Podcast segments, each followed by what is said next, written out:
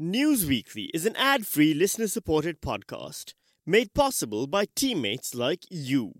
Just go to patreon.com slash Sami Shah, that's S-A-M-I-S-H-A-H, to support the podcast, where you can get tickets to my upcoming comedy festival shows in Perth, Sydney, and Melbourne. That's patreon.com slash Sami Shah. Top stories of the week. Jacinda Ardern quiet quits out loud. Also, I never thought I'd miss Jim Molan and voice to artificial intelligence. All that and more on News Weekly.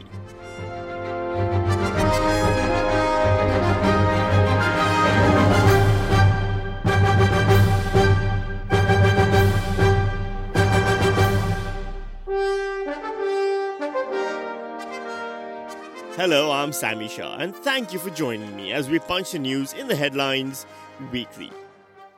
Galadriel quits on Lothlorien news now. New Zealand isn't just a better version of Australia, and the last known location of Mairon, aka Sauron, the most powerful of the Maiar, a primordial spirit created to help the Valar first shape the world by Eru Ilúvatar. It's also a country currently reeling from a shocking announcement. The egg shortage has sparked a scramble for hens, with supply expected to remain tight until the middle of the year.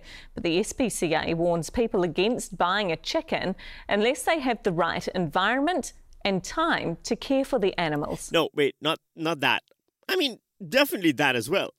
And egg shortage is nothing to yoke about. Sorry. But the real shocking announcement came on Thursday when New Zealand's Prime Minister Jacinda Ardern held a press conference.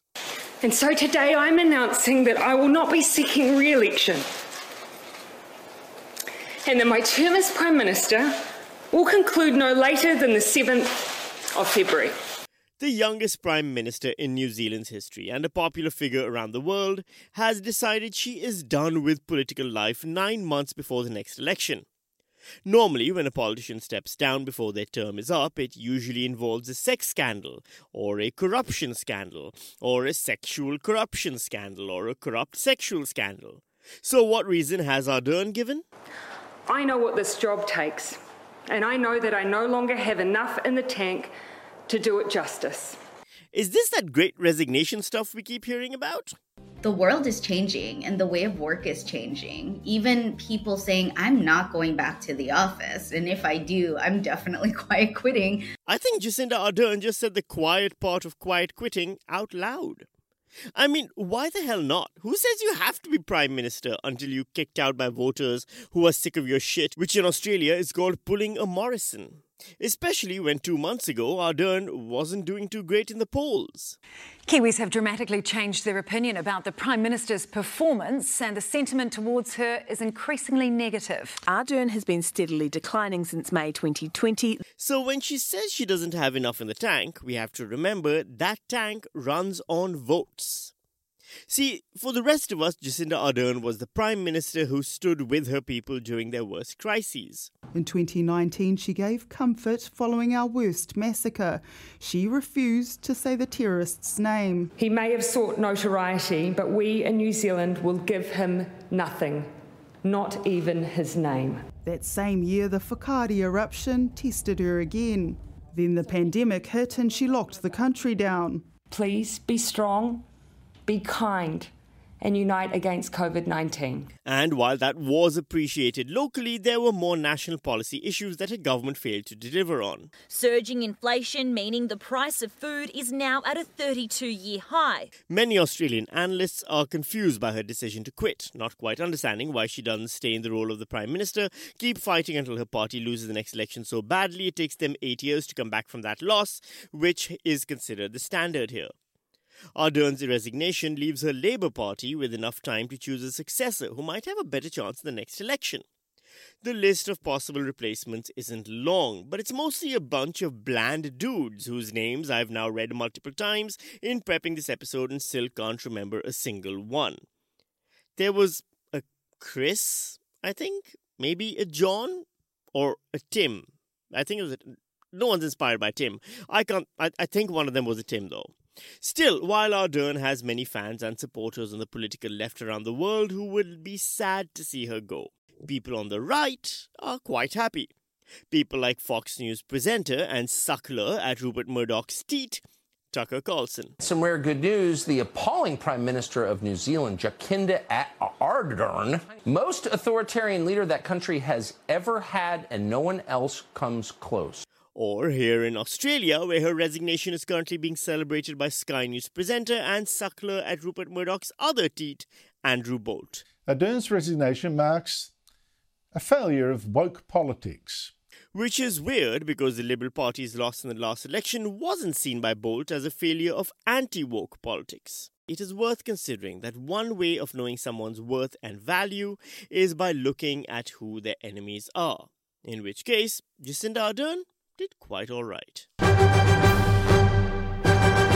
Out with the old, in with the old news now. Ever since losing the last federal election and not faring much better in most of the state elections since, the Liberal Party of Australia has been struggling to figure out how to fix its problems. The questions being asked internally are things like Did they go too far right? Not far right enough. Should they go even more far right? Like so far right that they end up just making a small loop around and around to exactly where they are right now.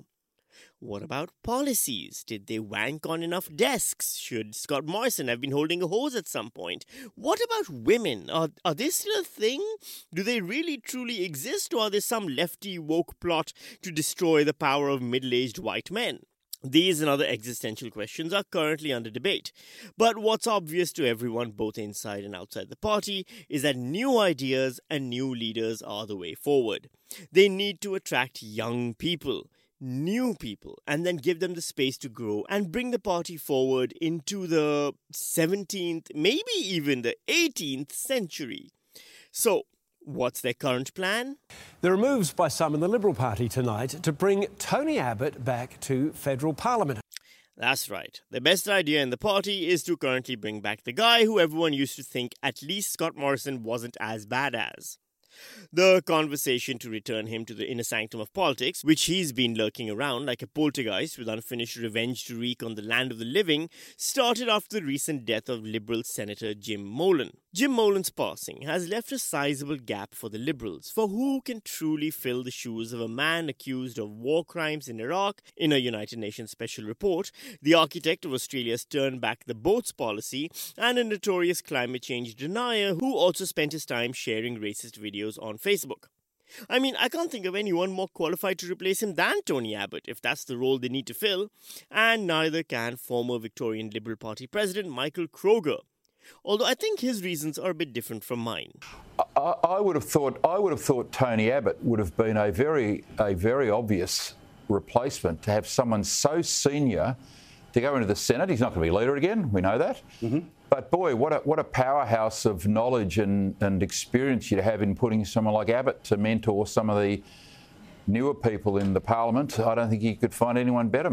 Michael Kroger, who led his party to a defeat in 2018, thinks the best choice for the position that wouldn't require an election and is a guaranteed job for five years would be the former Prime Minister who suffered a defeat in his own seat in 2019.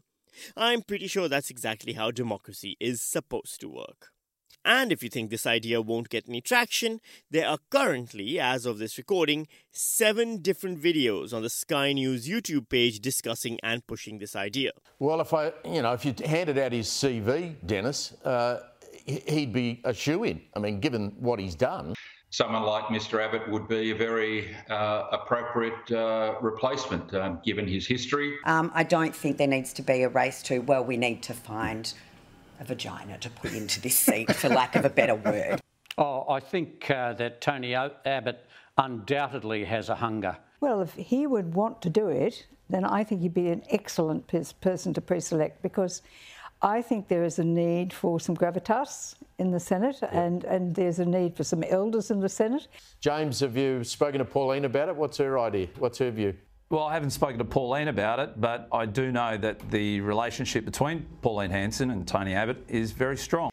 Abbott has not commented yet on the speculation, probably because he's such a suppository of wisdom and gravitas. However experienced is the suppository of all wisdom. News satire is easier than I thought. News now. In a shocking move, the Australian government has announced that they will be giving a voice to inanimate objects in Parliament. We realise that we've been neglecting the opinions of our desk chairs, and even the doorknobs, said Prime Minister Anthony Albanese. It's only fair that they have a say in the decisions that affect them. The new initiative, called Objects of Parliament, or OOP, will see a representative from each object in Parliament, giving them the opportunity to speak on issues such as budget, allocation, infrastructure, and even climate change. We're really looking forward to hearing what our tables have to say about education policy, said Albanese. The move has been met with mixed reactions, with some praising the government for being progressive and inclusive, while others have criticized it as a waste of time and resources. This is ridiculous, said opposition leader Peter Dutton. We have more pressing issues to deal with than what our pencil holders think. The objects themselves, however, are thrilled about the new opportunity. I've been waiting for this moment for years, said a chair from the Senate. I can finally speak up about the lack of ergonomic options for parliamentary seating. The government is also planning on giving the right to vote in the next election to the objects, which has sparked criticism among the citizens. So, that entire garbage that I just read out was written by the artificial intelligence chatbot ChatGPT. The only prompt I gave it was to write a news satire piece about Australia's voice to Parliament, which it took kind of literally. So, what's ChatGPT? It is the embryonic version of online artificial intelligence, the early frontrunner that reportedly has just secured a $10 billion shot in the arm from Microsoft. It is then the new frontier for the tech giants. The initials GPT stand for Generative Pre trained Transformers. It automatically answers questions based on written prompts. You do not need to be a techie to use this. It is user friendly. It puts AI in the hands of the masses. Lots of upside, plenty of downside. Last week, the New York City Department of Education banned access to this technology over fears students are using it to write their end of term papers. It is that good. So, just how good is it? This time, I asked it to write a short satirical article about the formation of an advisory group for Aboriginal and Torres Strait Islander peoples being enshrined in the Constitution of Australia. And here's the result. When asked about the lack of representation of Indigenous Australians in Parliament, the government has stated that an advisory group is better than representation because it is cheaper and less hassle. The government has also stated that the advisory group will be a good way to absolve itself of responsibility for addressing the issues faced by Indigenous Australians. In conclusion, the Government of Australia has once again shown its brilliance by proving that it is the best at coming up with solutions that benefit no one but itself. Well, shit. Not only is the AI able to be funny, it could be the world's only funny conservative comedian. Oh, and if you would really want to get freaked out, by the way, that wasn't even me reading out that portion.